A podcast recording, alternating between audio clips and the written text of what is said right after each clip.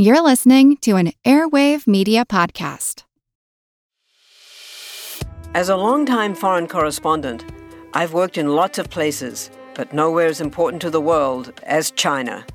I'm Jane Perlez, former Beijing bureau chief for The New York Times.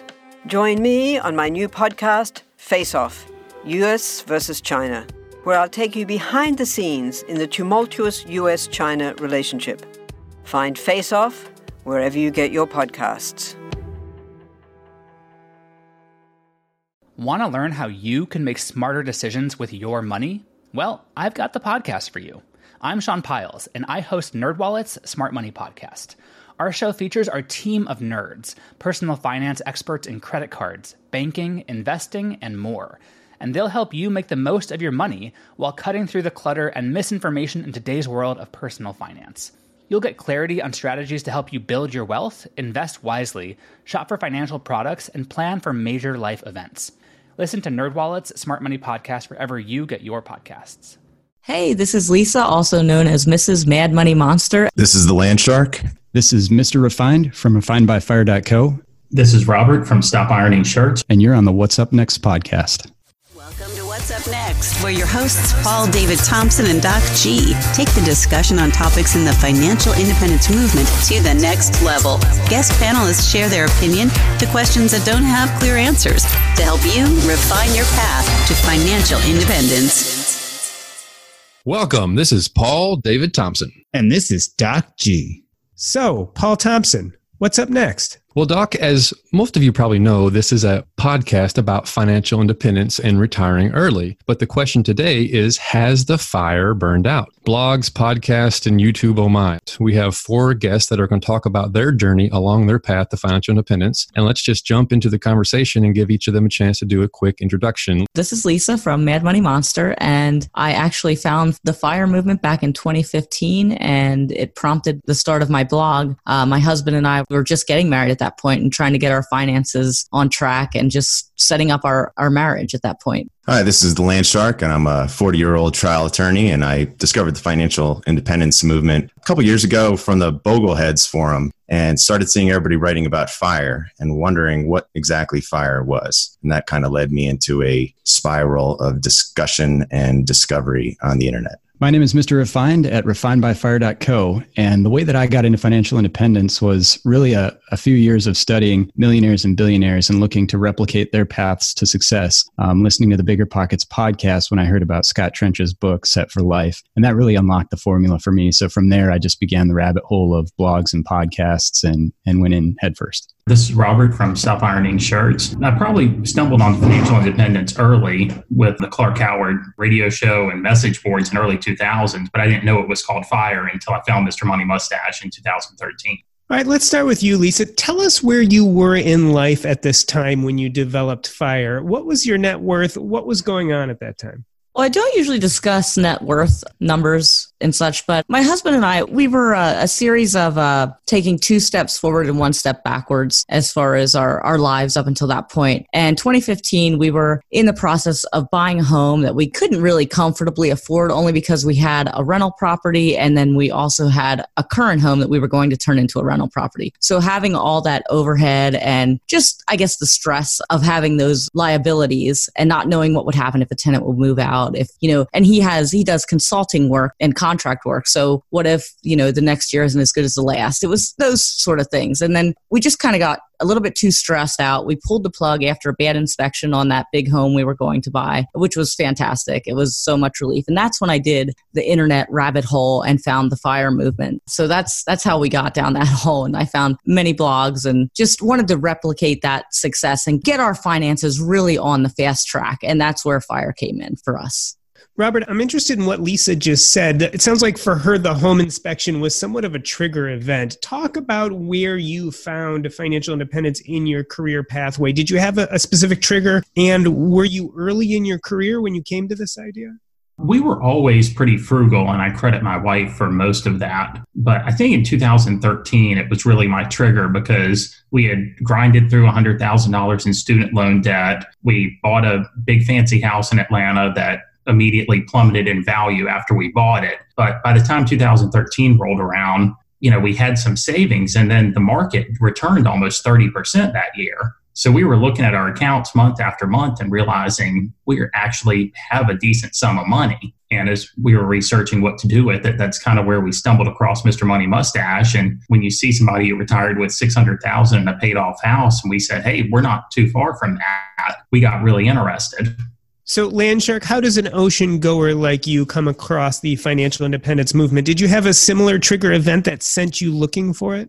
Probably the triggering event for the Landsharks was family. We had our kids, and we started looking into learning more about finances, and I discovered the financial independence movement through the Bogleheads Forum, like I said earlier. The Bogleheads were great in that they would give crowdsourced free financial advice, and they would take your investments, take your bank account holdings, your real estate holdings, and then tell you what you could do if you wanted to pursue a Boglehead philosophy in terms of investing. So the three fund portfolio was really big: VTSAX, Vanguard low cost index funds. That kind of set everything in motion for the Landsharks, but what really helped coalesce financial independence as something that was motivating for the Landsharks was really tracking the net worth and tracking it regularly on a monthly and an annual basis, so you could really start seeing the progress that you're making on a monthly and annual basis. Mr. Refined, it sounds like for Landshark, the baby Landsharks played a role. For you, was children one of the main reasons you found financial independence? Yeah, they absolutely were. So I guess my journey begins shortly after I graduated college with just under about $100,000 worth of debt. I ended up, unfortunately, getting assaulted. And for the 4 weeks of my life that I didn't have medical insurance, I ended up accruing another $100,000 of medical costs. So graduated college with about $200,000 of debt and got very disciplined and focused on paying that off. And then once it got paid off, I kind of felt directionless. It took me reconnecting with where I go from here in my finances. And unfortunately, I had a second wave of misfortune occur when I put a down payment on a house and a down payment on an engagement ring. The girl that I was going to marry actually ended up leaving and left me with this big house that I was going to grow into with a large family. And that wasn't able to happen. And I also lost my job at that time. So it was a very difficult time where I had the opportunity to sit down and think about where I wanted my life to go and where I wanted it to end. And I really just began with the end in mind because I had this time to reflect every day. And I mapped out what I wanted my life course to look like. Mr. Refined, it sounds like you had a series of financial catastrophes that pushed you in that direction. Is that fair to say? That's very fair to say. There's a lot more than I've even gone into yet. So Lisa, talk about this idea. You know, a lot of us find financial independence and we get there faster and go through the content more thoroughly than, let's say, our spouses. Where was your spouse at when you first discovered the FIRE movement? Was he into financial independence? And more importantly, was he into the retire early idea? Not at all, on both accounts.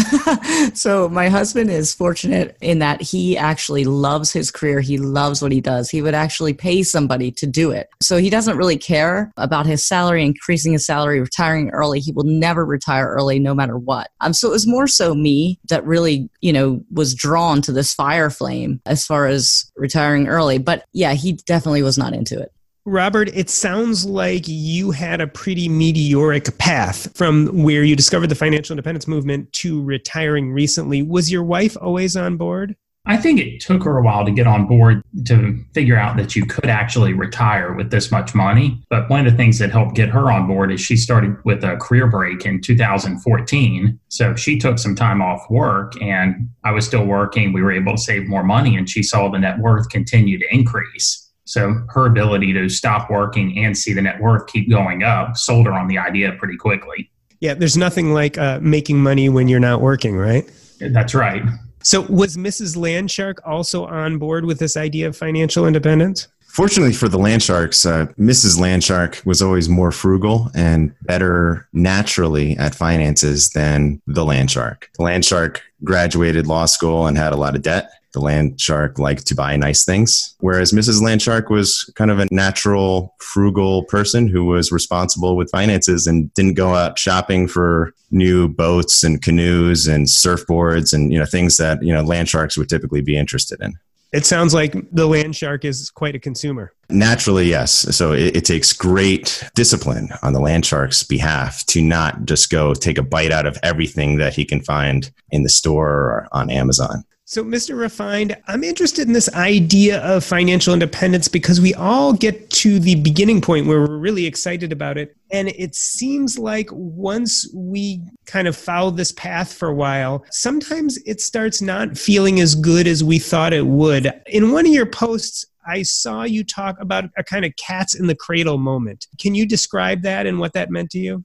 Yeah, absolutely. So, one of the catalysts for me to want to do financial independence is one day when I was picking up my kids. So I'm a single father. When I had that mini retirement, I kind of wrote all of my priorities in order. And I realized that very few of them were finance, came pretty low down the list. And what did matter is spending time with my kids. So for that mini retirement, I was able to take, several hours a day and teach my kid how to throw a spiral football, take him fishing, do tea parties with my daughter, things like that, that just brought so much more fulfillment to my life. And what I realized is after interviewing the kids on what they remember from the year before, they couldn't even recall what I bought them for a Christmas gift or a birthday gift. When I asked them what their favorite memory was from last year, they said, "Hey, Dad, it was that tea party. Thanks for showing me to throw that spiral football." So I realized that it was centered around this quality time that I was able to spend with my kids. And the pinnacle moment for me was one day when I was picking up my kids from daycare. And remember, I'm a single father, so my routine is ridiculous. I get up at 6 o'clock in the morning. I make some breakfast, get the kids' lunches ready, get them packed up, shovel them off to school. They go from school to daycare. And then I get done with work at 6. I try to race there before daycare closes so I don't have to pay fees, and pick them up, make them dinner,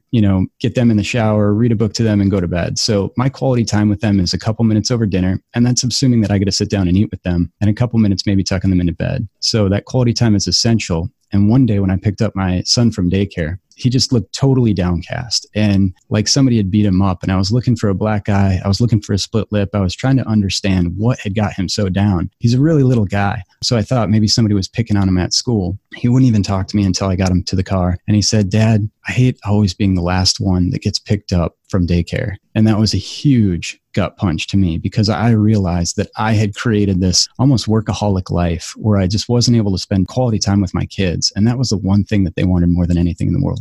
And the reference there is to, is it Cat Stevens who sang Cats in the Cradle and missing his son's childhood? Is that the reference from the song? Yeah, the reference from the song is basically this father describes a life of, growing up and being too busy to spend time with his kid, and then eventually gets old and wants to now make up for all that time that he's missed with his son. And he says, "Well, hey, do you have time for me now that, I'm done working?" And his son basically says, "Nope, I'm trying to build my empire. I don't have time for you. Maybe another day."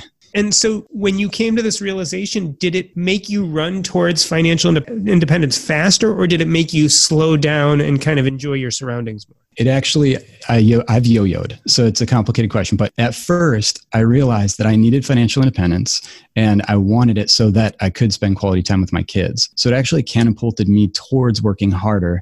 And that incident that I told you about at daycare forced me to do most of my side hustles at night after I put them to bed, because I realized I needed to create some spare time, some quality time for them now. But that ended up backfiring.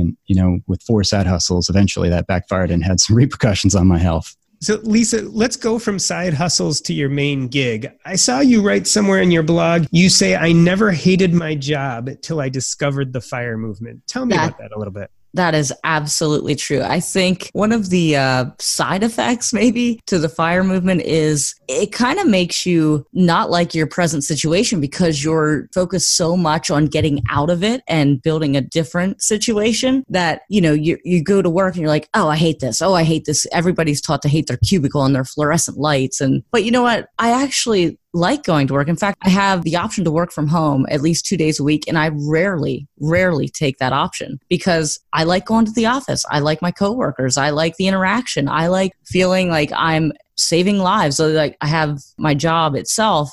That is something that does occur. So I don't know. It just really made me not like that atmosphere. And I never had that before. I never hated my job until I found FIRE. Robert, I want you to follow up on that. In your blog, you mentioned this idea of you giving your notice as this giant crescendo moment when you walk into the office and give your notice to your boss. But then you also talk about the wisdom of Coastal Fi. Can you talk to us a little bit about what Coastal Fi is and how that relates to financial independence burnout? Sure. So the concept of Coastal Fi, or I like to define it as, once you get $500,000 or $600,000 saved up and you're under the age of 40, you really never have to contribute another dollar to your retirement accounts. Because at that point, you know, you'll inevitably be a multimillionaire at normal retirement age. And where sometimes I look back and wonder is, should I have, 5 years ago gone and changed a career or went to a more laid back employer versus working really hard to try to hit this number to not ever work again? Because some other people write about this, but I'm only, 4 months out from giving my notice, and there's already income opportunities that are showing up. And in hindsight, I'm going to realize that I worked longer than I really needed to. So in a sense, the power of compounding, right? So if you have in a retirement account like a 401k, $500,000 when you're 35 years old, as long as you broadly index that money and leave it, by the time you retire, you should have millions. Is that the idea? That's right. And do you think this would relieve some of us of, quote unquote, grinding it out at work? Yeah, I really would. And I think the fear that I always had was that I wouldn't be able to replicate the income that I was making before. But the reality is I didn't need to replicate that income again. I would have been fine at 30 or 40% of that amount. And that was readily available to me at some places that probably would have been less stressful to work. Landshark, talk to us a little bit about FOMO. I mean, do we have fear of missing out in the financial independence community? I think there's two different camps, right? There are the lean fire types, those who believe that, well, if you can hit the $6,000, $600,000, $700,000 financial independence target, then I'll be able to make a change in my career and fire and enjoy life. And then there are those who are more risk adverse and who believe that they need to really hit. And this is one of the camps that I think Landshark falls into. By all metrics, Landshark is FI. Landshark has enough in retirement accounts, has a paid off house, probably could retire today, but doesn't feel FI, and is trying to thread that needle. It's a delicate balance, right? You want to have enough to make sure that you can provide for the family, provide for your children, provide for the life that you want to have. But it's really figuring out when enough is enough, which is the real struggle that the Landshark family is presently struggling with. Because at the same time, Landshark truly believes that taking the time to appreciate, the best things out of life, which in Landshark's opinion are a loving marriage, healthy children, those are the happiest parts of life. And prioritizing family above all else is absolutely critical.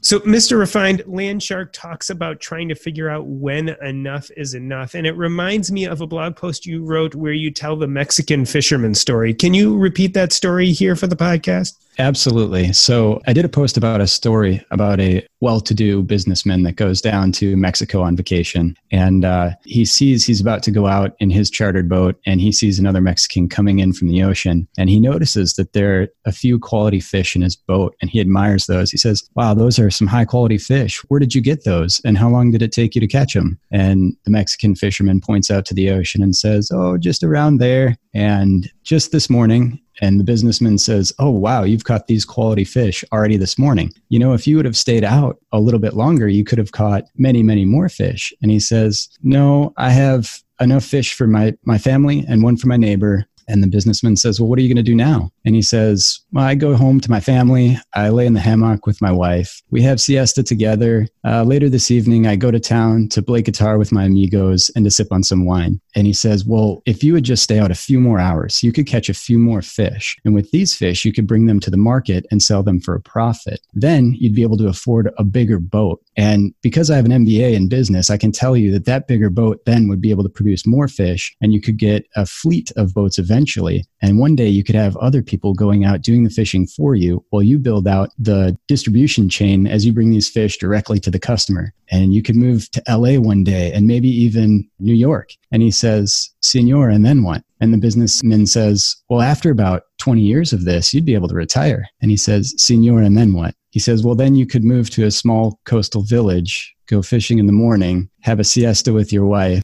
and go play guitar with your amigos while you sip on some wine in the evening. So, Lisa, when you hear this, do you think that we place retirement above passion in what we do? Is that our problem? Is that we're not going for our passion? I think that's probably a part of it. Like I said, my husband is already passionate about his career, so the early retirement piece meant nothing to him. Now, I do want to make clear we still are going after FI. We didn't drop the FI from fire. But yeah, passion definitely plays a piece. Robert, now that you are post-retirement, are you happy that you kind of quote-unquote grinded it out a little bit, or do you wish you had followed your passion a little bit more earlier on in the game? I'm still trying to figure out the answer to that question. I mean, it's tough. I try not to look back at the past and dwell on it because that doesn't get us anywhere. I'm happy with the path that I took. In hindsight, I may have worked a bit longer than I really needed to. The other piece of it that I think took a long time for me to come to terms with was separating myself from that professional identity. You know, I hear what Landshark said, and I struggle with that a lot because I was in a position where I carried a fancy president title, was responsible for a budget. I had 30, 40 people coming to me for advice, and you turn in your notice, all that stuff disappears. Landshark, speak to that a little bit. How do you think you would do if you retired right now? Would that loss of identity be a big problem for you? Landshark doesn't think so, and Landshark's glad that Mr. Refined brought up the story about the Mexican fishermen, because Landshark has feasted on many Mexican fishermen over the years, and they are quite tasty. On the issue of passion, though, you know, Landshark pursued his passions for about a decade after college and was a professional musician before becoming a lawyer. And so Landshark doesn't feel any regrets, you know, for anything like that. Landshark has tried the passion route, but, you know, more rewarding has been having a family, seeing children grow up, having a loving relationship with Mrs. Landshark. But in terms of how Landshark would do right now, Landshark thinks that the most important thing is that you need to have some meaning in life, right? You need to have some purpose. And if you don't have something to retire to, you're going to be bored when you actually retire. So really, it's figuring out what makes your life meaningful, joyous, free, and exciting, which is the whole purpose of striving for FIRE, and really for FI, not necessarily FIRE, because Landshark doesn't think that retiring early is necessarily the purpose in all of this. It really is achieving the freedom that FI brings that then facilitates doing what you want with the remaining time that you have left on this planet. So you talked about following passion, and I think that's really important. I had a financial mentor once mention to me, if you had all the money you need to retire, and this is long before I knew what FIRE was, what would you do tomorrow? And I said, okay, so I don't have to go to my job and I don't have to earn money. I have what I need. I said, I would walk out into the woods and go hunting for a week and not come back out of the woods for an entire week. And he turned to me and looked me in the eyes and said, then you need to find a way to make money doing exactly that. And that gave birth actually to one of my side hustles right now, which is being a hunting guide, because I get to go do my passion. And that's one of my weekend jobs. So I get to go live out that passion every day and sample it and try it now before my income's on the line or before I reach financial independence and see if that's really something I want to take on. So Lisa, I'm interested by what Mr. Refined says. Is that the idea that maybe we can avoid burnout by bringing more purpose into our work lives? For me, I think the burnout just came from, look, you find FIRE and you think you save X amount of money, you have whatever invested, you can quit and not work. But then the more blogs you read, the more podcasts you listen to, people are working. So what is the dream necessarily? Is it a career change? Then let's call it that. And maybe I'm going down the FIRE police, you know, hole at this point. But I truly do believe that, look, I created my blog. And as my blog has become more successful over the past 4 years, I have had sponsorships and I have had, you know, advertisements and I've had deliverables and contracts and things like that that I've had to deal with my blog, which is just as stressful and time consuming, if not more, than my full-time gig. So I don't know. I don't know where I'm going with this other than, is it really retiring early? To me, it's not. Robert, I mean, I think that's a good question. I mean, we use the term FIRE, we talk about retire early, but is that really what people in our community are doing? I would say for the most part, no, people aren't fully retiring. They get to the FI piece, then they figure out what else they want to do. And those other things naturally bring in money. And people who got to this point just aren't going to turn down things that bring in money. So to that, I might add, and I think I wrote this in one of my most recent posts, maybe the one about burnout, but it's just a simple thought that if money were of no consequence in your life, you'd get up in the morning and use the gifts that you've been given on the things that you care about in an environment that fits your values. Then you'd be able to live out your true calling and you'll have drive and energy to execute your true purpose and achieve fulfillment. Because at the end of the day, I don't think what we're looking for is a ton of money. I don't think what we're looking for is job title. I think what we're looking for is fulfillment. And that comes through, you know, the 12 virtues that I've listed on the site, you know, the autonomy, the mastery, the purpose, those kind of things. Landshark thinks that that's a really good point that Mr. Refined brings up. Ultimately, from Landshark's perspective, it's meaning and contribution. That's what Landshark's striving for. And Landshark thinks that's what most people in the FIRE community are really striving for. It seems like it's an outlier where you have the FIRE blog who is talking about retiring early and just sitting in a hammock for all the time, right? Everybody wants to do something to make their life meaningful. And there are many different ways to achieve that. You could have a family, you could volunteer in your church, you could become a hunting guide. There are lots of different ways to contribute outside of just regular 9-to-5, gainful W-2 employment that most of us are stuck in. But I think the drive that people have when they're actually striving for FIRE is identifying, how can I contribute? How can I find that meaning outside of my employment? Now, some people may find it in the employment, which makes it difficult for them to leave. But a lot of people who don't feel passionately about their 9-to-5 are too busy working to actually have the time to then spend the time to identify what it is that they actually want to spend the time doing with the rest of their lives. I'd also like to add that chasing a job title isn't necessarily a bad thing if it does give you fulfillment, right? I mean, we need smart people in these higher level roles that are going to do good for the world, right? So if that brings you fulfillment, fantastic. I also don't think it's bad to want to have a big pile of cash at the end of your life to leave for your family, for legacy wealth. And that's another thing that, maybe I'm a little bit different than everyone else, but that's my thought process. That's a really good point. And I can speak from having financially coached a lot of different people, that what's behind their why is things more like the ones that I mentioned: autonomy, mastery, purpose, but also identity, connection, community, contribution, progress, freedom, gratitude, and generosity. And I think it's those things that if they can get through their career, they're usually happy workers and have no intentions of retiring early. But if they're anything like me and they were stuck in a cube as a keyboard jockey, pumping out stuff that people would forget about by the next day, then you don't get those fulfillment elements out of your day job. And some people, like you said, can get that out of their title. Me, it's nowhere in my title. The things that I do don't ever get appreciated and they fall on deaf ears. And that's part of the reason I like to financially coach, is because then I get to see the look on people's face. I get to see how I've helped them. We get to get together later down the road and do a progress report, and I get hugged because I helped somebody pay off their debt. Like, that's making a meaningful, noticeable difference through connection and community in that. So I have to agree with that nothing wrong with the traditional FIRE wanting to have that pile of cash. But I think we're all chasing something. We're calling it a job because we're American. And that's what culture tells us to do, is seek value through your profession and title. But the reality is, I think in FIRE, that veil falls away. And we're seeing things that mean more than job and title and income.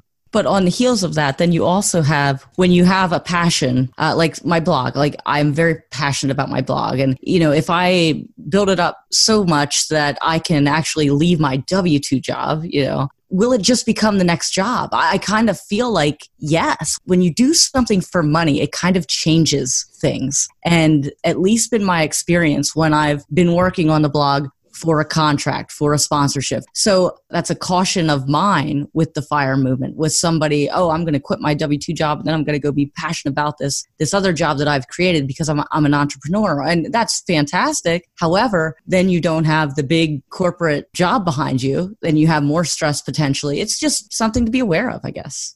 You know what? I love our meals from Factor. My son started getting them about a year ago when he needed a quick alternative to meals on the go. But where we've really enjoyed them is we've been remodeling our kitchen. That's right, we've had no access to our kitchen for the last few weeks. And some nights we just had no idea what to do for a meal. That is where Factor came in. We would just pop the meal in the microwave and 2 minutes later, we'd have a fantastic meal. You can do the exact same thing, and there's tons of variety. Choose from a weekly menu of 35 options, including Calorie Smart, Keto, Protein Plus, or Vegan and Veggie. Also, discover more than 60 add-ons every week. These are chef-prepared meals, and let me tell you, they are delicious. No fuss, no mess. You just put it in the microwave, and 2 minutes later, you have a meal. This is tailored to your schedule. You can customize your weekly meals with the flexibility to get as much or as little as you need. Head to factormeals.com/earn50 and use your code EARN50 to get 50% off your first box plus 20% off your next box. That's code EARN50 at factormeals.com/earn50 to get 50% off your first box plus 20% off your next box while your subscription is active. All right, so most of us know the bad news already. If you were using Mint as a budgeting app, it has shut down. But the good news is there's something better, and it's called Monarch Money. I started using Monarch Money myself about 5 months ago, and I knew immediately that I liked it more than any other budgeting app I had ever used. For one, it focuses on collaboration. This is easy to share with your spouse, your partner, your financial advisor, and it's aspirational. Not only can you look at your current budget, but what do you want to buy? What do you want your goals to be? You can focus on those in Monarch Money. It's the next generation of personal finance apps. Monarch is the top-rated all-in-one personal finance app. It gives you a comprehensive view of all your accounts, investments, transactions, and more. Furthermore, you can create custom budgets, track progress toward financial goals, and collaborate with your partner. And now get an extended 30-day free trial when you go to monarchmoney.com/earn. Again, that's monarchmoney.com/EARN. What I like about this app is it's intuitive, easy to use, quick to sign on. It's collaborative, as we talked about. It's customizable. The idea is you can use this app the way you want to use it. And the reason why is the Monarch Money team is customer focused. They are focusing on you, me, and all the other people who want to use this app to live a better financial life.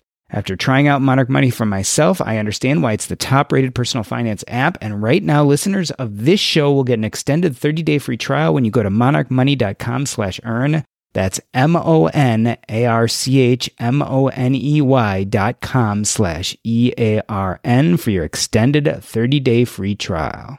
Sorry, guys. That's certainly food for argument. And that controversy is definitely going on in every FIRE conversation there is. But the filter that I would pass that through is, do you love it so much that you would do it if you didn't get paid to do it? Because for me, that was being a hunting guide. You know, I literally would do that for $0. That's true with my blog as well. I started it up just to see if it was something I wanted to do and was passionate about and would keep it going. And about a year in, I realized I love this. Like, I hadn't even collected a paycheck at that point. I hadn't monetized my blog. And I said, I love this. This is awesome. So it makes sense for me to go to that next step and then monetize it. As you said, it's just the spirit of an entrepreneur. When you find something you love doing, make money at it while you do it. Makes it that much more engaging.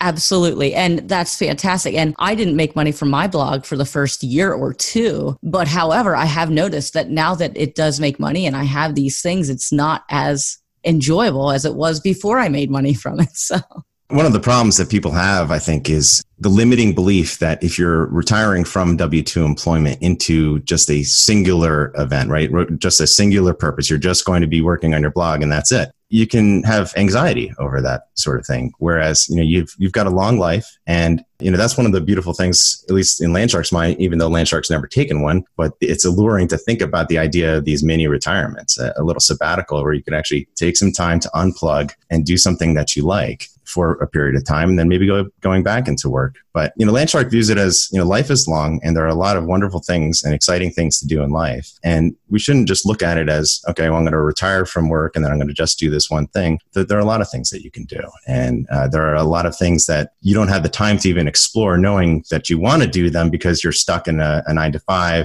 spending all your time, you know, just being a W-2 employee. Whereas if you're FIRE and you have the time that frees up and the opportunity to explore all the wonderful things that are possible in this world, it's just such an alluring concept. And that's why I think everybody should be striving for FI and not getting burnt out and pursuing FI, because ultimately, you know, the purpose in all of this is to buy us freedom and to buy us time. Yeah, Landshark, that's an excellent point. I like the way that you structured that. And I have to say that I talked to Brandon, the Mad Fientist, last year at FinCon, and he's a guy that has taken this journey and brought it all the way to the finish line, and then had some time across the finish line to really evaluate what life is like. And that's a unique perspective. He's just a little bit further ahead of the game than a lot of us are. So I took that time to ask him a question. I said, what would you do differently? And his one and only one answer was, I would have slowed down. I wouldn't have taken it so aggressively, and I would have stopped and smelled the roses. And that's kind of something that I thought about a lot while I was recovering. So haven't mentioned this yet, but, you know, the reason I posted the article about burnout was because I was working 4 jobs. And while my willpower is there, when I find something, I want to go after it. I want to do it well, and I want to do it the best that anyone can do it. But my body can't keep up to that. I still have to live within the physical bounds of my body. And it just said, sorry, working 60 hours a week without taking a day off, that's not something you're going to be able to do. So I ended up sick. I ended up in bed and just had to rest. Like, if you ask me what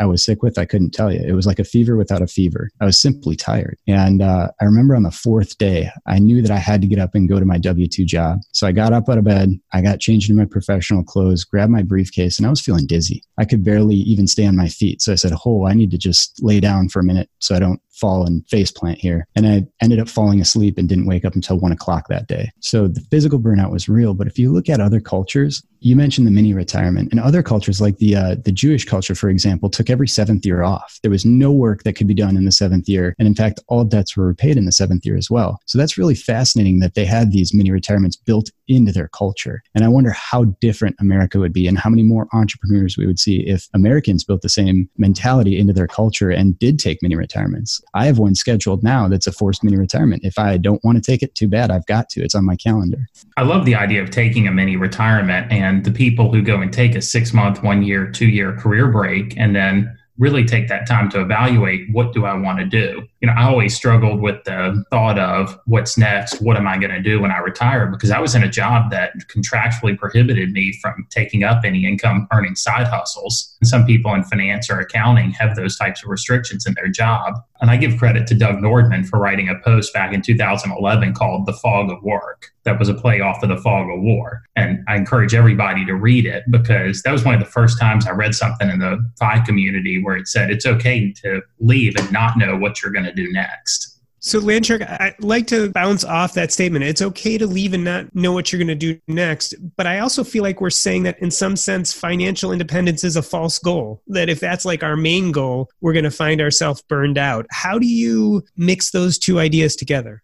It's tough. I think if you have a singular focus on FI to the exclusion of all else, you will be necessarily disappointed, albeit rich, when you reach FI and FIRE. I think if you don't take the time to actually think about your values and think about the things that you want to do to contribute to the world and to society, then you're chasing something that I think there's going to be some disillusionment when you get there, because you're going to get to cross the finish line and then say, then what? Because you haven't actually taken the time to think about the things that you value, which is really why it's important to read blogs, read books about, you know, personal development, and think about the things that you want to achieve in life. There's this great quote from Hal Elrod, and he said, you know, who you're becoming is far more important than what you're doing, and yet it is what you're doing that determines who you're becoming. And that, to Landshark, really just hit home, because, you know, it's these, you know, success is processional, and you're constantly on this path where, you know, you get into this habitual pattern. You wake up at the same time every day, you go to work, you pick up the kids from daycare, and then before you know it, life has passed you by, and you haven't really taken the time, as Mr. Refined talked about, as Brandon pointed out, to smell the roses along the way. So it is important to identify the things that you're passionate about, to identify the things that you're looking to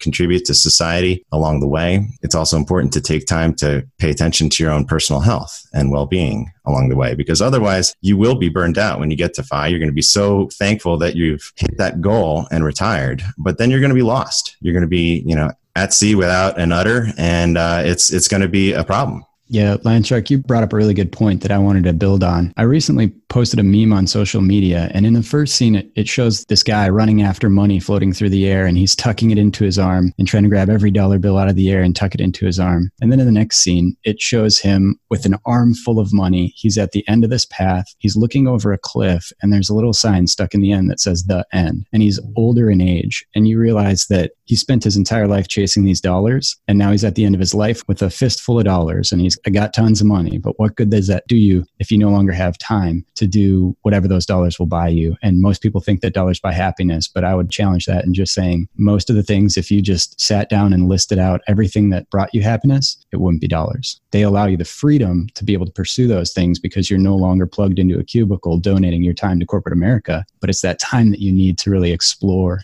And that's exactly the reason we actually stopped chasing an early retirement, because we do want to have those dollars at the end. However, we want to enjoy it along the way. We want to, you know, explore our lives. And we're not investment bankers. We're not orthopedic surgeons.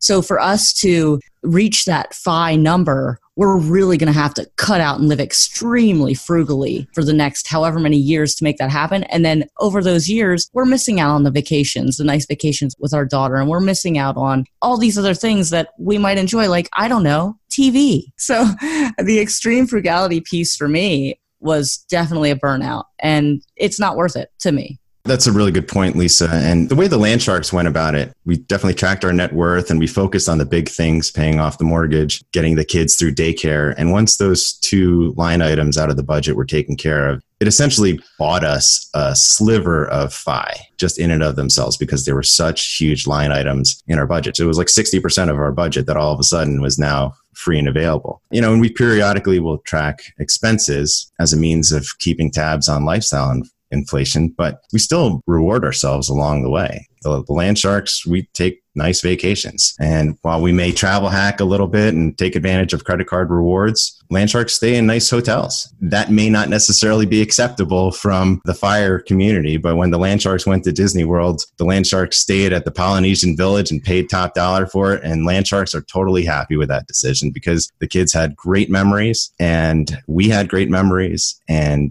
we don't regret it at all. So I think one means of combating burnout along the way is the concept that Lisa brought up, is periodically rewarding yourself along the way and to make sure that you're not missing out, spending all your time and money getting to FI and not having the opportunity to have really rewarding, meaningful experiences that will shape those memories that, as Mr. Refined brought up, those are the types of memories that your kids will remember. Learning how to throw the spiral football, you know, those types of memories that really make life worthwhile. I'm so on board with that. And in fact, we went to Disney a few years ago and we stayed at a mid-grade hotel resort, and it was fine. But we walked into the lobby of the Polynesian and my mouth dropped and I was so angry. We didn't know about it actually, or we would have stayed there. But I can say with us still chasing FI and getting closer and closer every day, my stress level goes down, and that W-2 job, although I do enjoy it, and it's just not as important as it was maybe 5 years ago, right? So, and I feel like if and when we hit our number in quotes, right? It's a sliding scale, but we will have the option. I will have the option of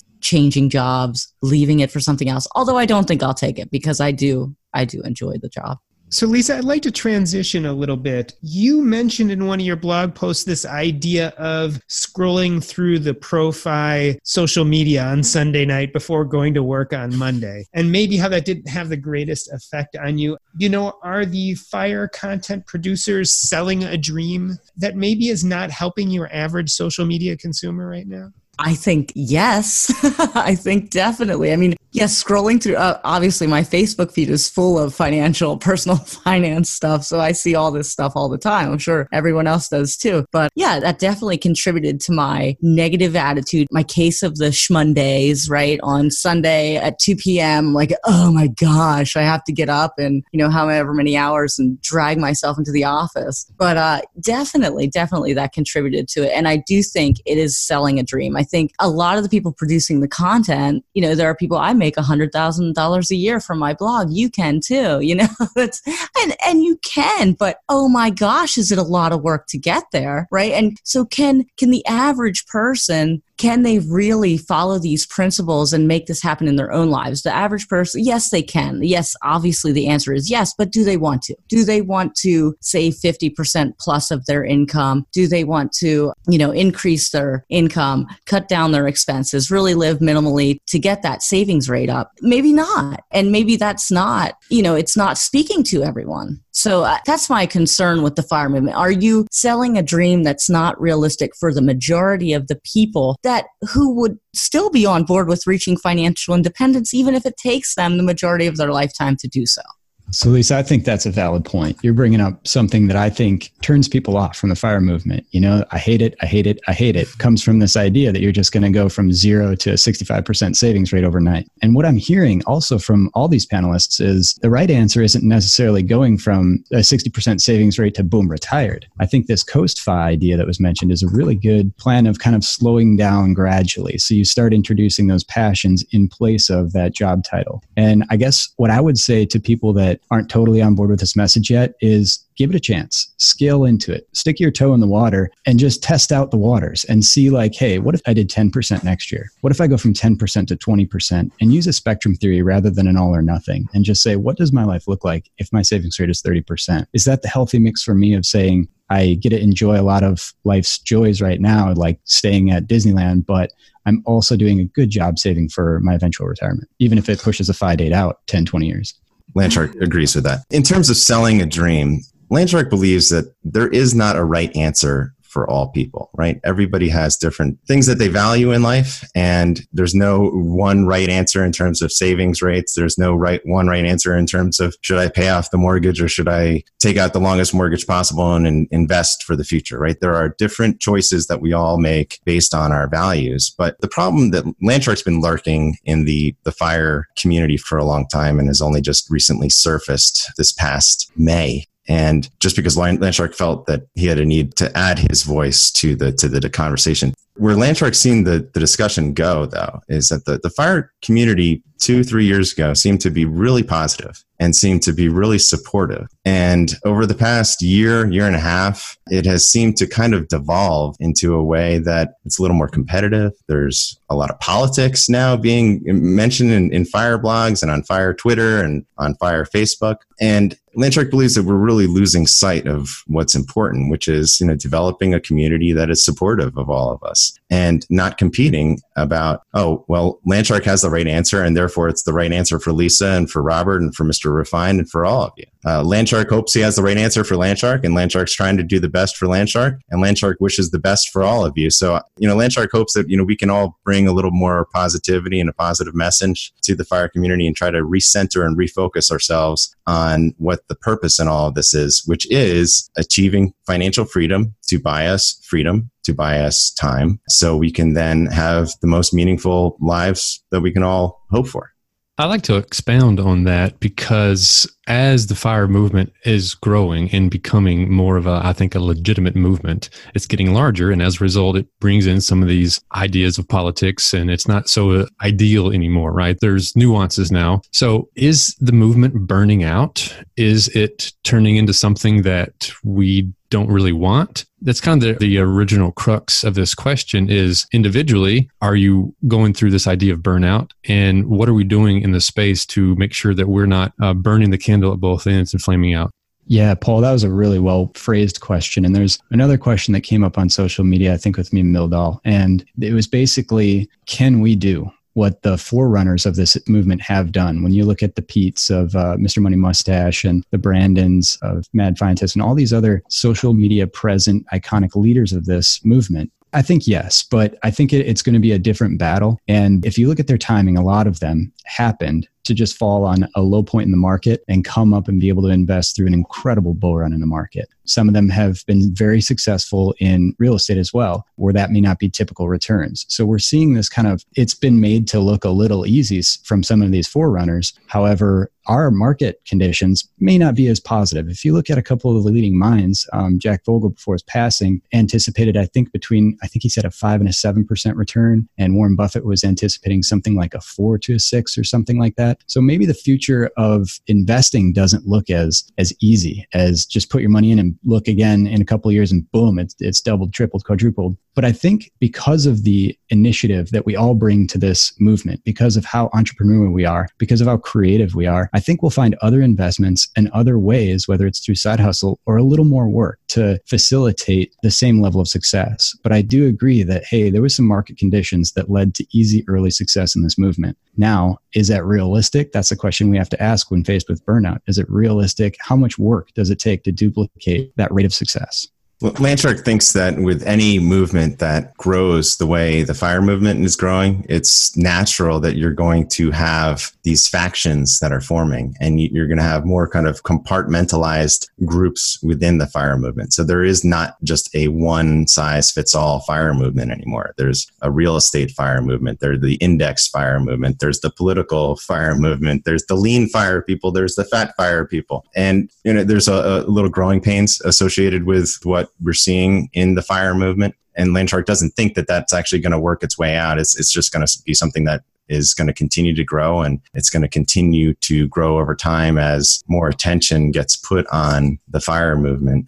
So Landshark thinks that it's really just something that's here to stay. In terms of whether FIRE is actually burning out, Landshark thinks that the concept of FIRE, financial independence, retiring early, never really could sustain itself because most people can't even pay their credit cards off on a monthly basis, let alone save at a 50% or 20% savings rate for retirement and hope to retire early. So it's an artificially compartmentalized world that everybody within the FIRE movement is living within that is then getting compartmentalized even further into these subgroups. Landshark just hopes that people start treating each other with a little more respect. Social media certainly isn't prone to bringing out the best in people. And that's the shame in all of this is you open up Twitter and it can be really toxic at times. And if anything is going to contribute to FIRE burnout, it's not fostering a community. It's actually driving us against each other and driving a wedge between us. So Landshark would argue that we should all do a better job at actually fostering community, being good to one another if we want the FIRE movement to really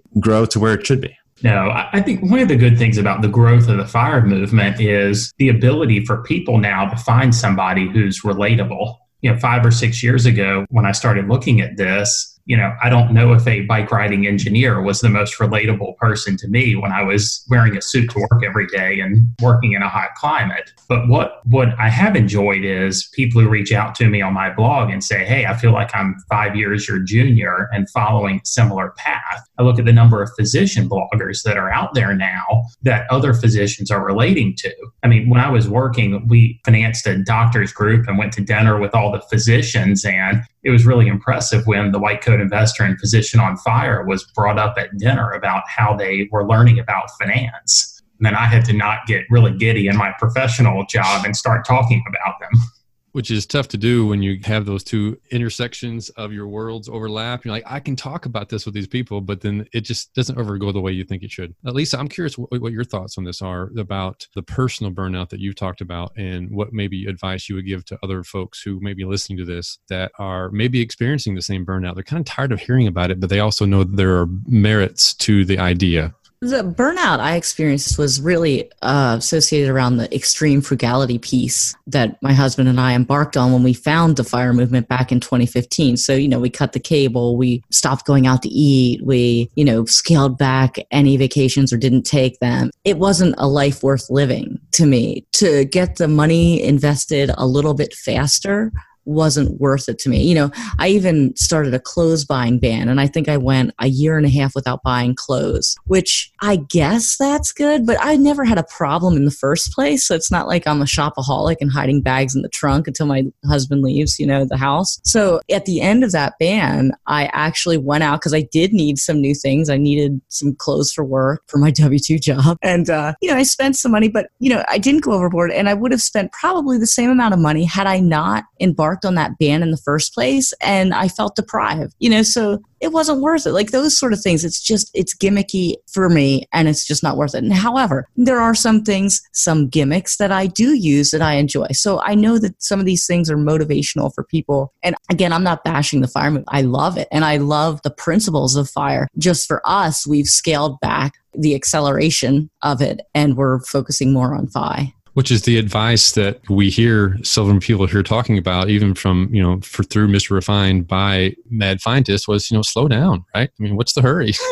Lisa, it's good that you didn't go overboard for obvious reasons, but it's kind of like trying to lose weight, right? Calorie deprivation, it works, but it's not sustainable. And extreme frugality works, but it's not sustainable. So in terms of, you know, from Landshark's perspective, you know, what helps Landshark stay motivated is setting these things on automation, putting in processes in place that can be automated over time, that 5, 10, 15 years later, you're going to open up your bank statements and your Vanguard account statements. And then as Warren Buffett talks about, then you'd have a heart attack. You got to call your cardiologist. So that's the way to really avoid burnout. It's to set it and forget it, not check your accounts too often, not freak out about market movements, but live a little along the way. And extreme frugality, if it doesn't cause stress to yourself, it's going to cause stress to those around you, whether it's your friends or your family, because you're not going to be going out to dinner with them, and you're not going to be picking up a bar tab, and you're not going to be buying your kids, you know, the stuffed animals that they want when they're on vacation. And, you know, there are the things in life that just aren't worth the extreme frugality because, you know, the latte factor, right? Habitually, they can turn into problems. But, you know, once in a while, they're actually really nice rewards that can help you stay motivated and smell the roses along the way. Okay, so I appreciate all of y'all's contribution. That's something we've been talking about here in this conversation. And I think what you're talking about is really helpful and will resonate with the audience. I'd like to give each of you a chance to let us know what's going on in your life and where can we find you. So Lisa, where can we find you and what is up next for you? So you can find me at madmoneymonster.com and all over social media at Mad Money Monster. And actually, the latest news on my part is that we launched a podcast a few months ago. Yeah. So it's the Mad Money Monster Show, and you can find it pretty much everywhere. And I'm sure it'll be a resounding success. Looking forward to hearing more about that. Thank you for being on here. Landshark, how about you? Where can we find you? And what is up next for you? Well, Landshark doesn't have a blog or a podcast, but if you'd like a pun-filled nautical take on financial independence, you can find the Landshark at I Am Landshark on Twitter and Ian Landshark on Facebook, or you could drop Landshark an email at landsharkfinancial@gmail.com. In terms of what's up next, well, as all of you know, it is Shark Week. So that is pretty much occupying all of Landshark's time this week, naturally. Naturally. All right, Mr. Refined, where can we find you and what is up next for you? Absolutely. So I'm Mr. Refined, blogging at refinedbyfire.co. And you can find me on social media under the same refinedbyfire.co, but definitely most responsive on my blog. What's up next for me? Well, the podcast has been delayed, but it is still coming. My burnout has definitely set it back and taught me a few lessons about where I need to reprioritize in life. So I've slowed that project down intentionally, but it's still on the docket. Well, looking forward to hearing about that. Robert, where can we find you and what is up next for you? You can find me at stopironingshirts.com. And what's next for me is enjoying early retirement and the ocean some, hoping I don't go overboard because I was concerned about Landshark and the calorie deprivation. All right. This has been the What's Up Next podcast. On behalf of myself, Doc G, and my co-host, Paul Thompson, we wanted to thank Lisa, the Mad Money Monster, Robert from Stop Ironing Shirts, Landshark from Landshark Financial, and Mr. Refined from Refined by Fire. If you would like to get updates on what Doc and I are thinking up next, you can text the word NEXT to 345-345 so you can get notified of free giveaways, opportunities to engage with the What's Up Next podcast, and maybe even be a guest on the podcast. We're adding consistent content to our Facebook group, and you can get access by texting the word NEXT to the number 345-345. That's a wrap. Yeah, Robert sent us a note saying that he had to stay on mute the whole time because he was laughing at all the Landshark's jokes. I was trying to lean from the microphone because those were good. There's always one. Wise guy. Yes, I just want to know how you made it an hour in that suit. It's really hot. Yeah, for those of you who can't see this, Landshark is actually wearing a shark head, and we can just barely see his face peeking out. And he has a sawtooth. He's actually being eaten alive by a shark right now. It's a latex shark mask, and it smells like latex, and it doesn't breathe at all. I just want to know why the background is outer space. Space shark. Space shark. That's for you to posit. So I just read the book about alter ego, and you are nailing it with your alter ego there. Too seriously? Sorry. You said brevity or levity? You said brevity. Levity, I think. Levity. Like brevity. Yeah, you talk way too much. You mean much more brief. Yeah, I'm definitely going to have to recommend you for the Stacking Benjamins podcast. Yeah, you'd be a good addition for sure. Landshark will take all requests, and this is Landshark's first podcast. So. Oh, okay. Yeah. Oh, nice. So here's the thing. I take payments in beer, cash, or Bitcoin. So what does Landshark take payment in? Landshark lager. Okay, he'll take beer too. You know that beer of Landshark, right? Yeah. Well, no, there is a beer called Landshark. Yeah, I saw it in the grocery store, and I was like, oh man, he's gonna love it. I think what Landshark is saying is we all need to take a big group swim together in the ocean. Absolutely. It feels really good to be productive, but a lot of the time it's easier said than done, especially when you need to make time to learn about productivity so you can actually, be productive. But you can start your morning off right and be ready to get stuff done in just a few minutes with the Inc. Productivity Tip of the Day podcast. New episodes drop every weekday, so listen and subscribe to Inc. Productivity Tip of the Day wherever you get your podcasts. That's Inc. Productivity Tip of the Day wherever you get your podcasts.